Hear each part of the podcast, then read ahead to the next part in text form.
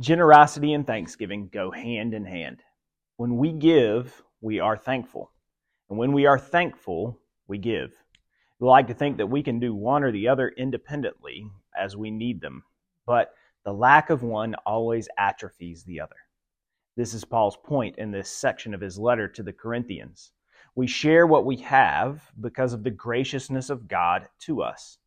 We give because we are thankful to God. And the more we are thankful to God, the more we notice the ways we can be generous as God is generous. This week, look for ways to be generous and thankful.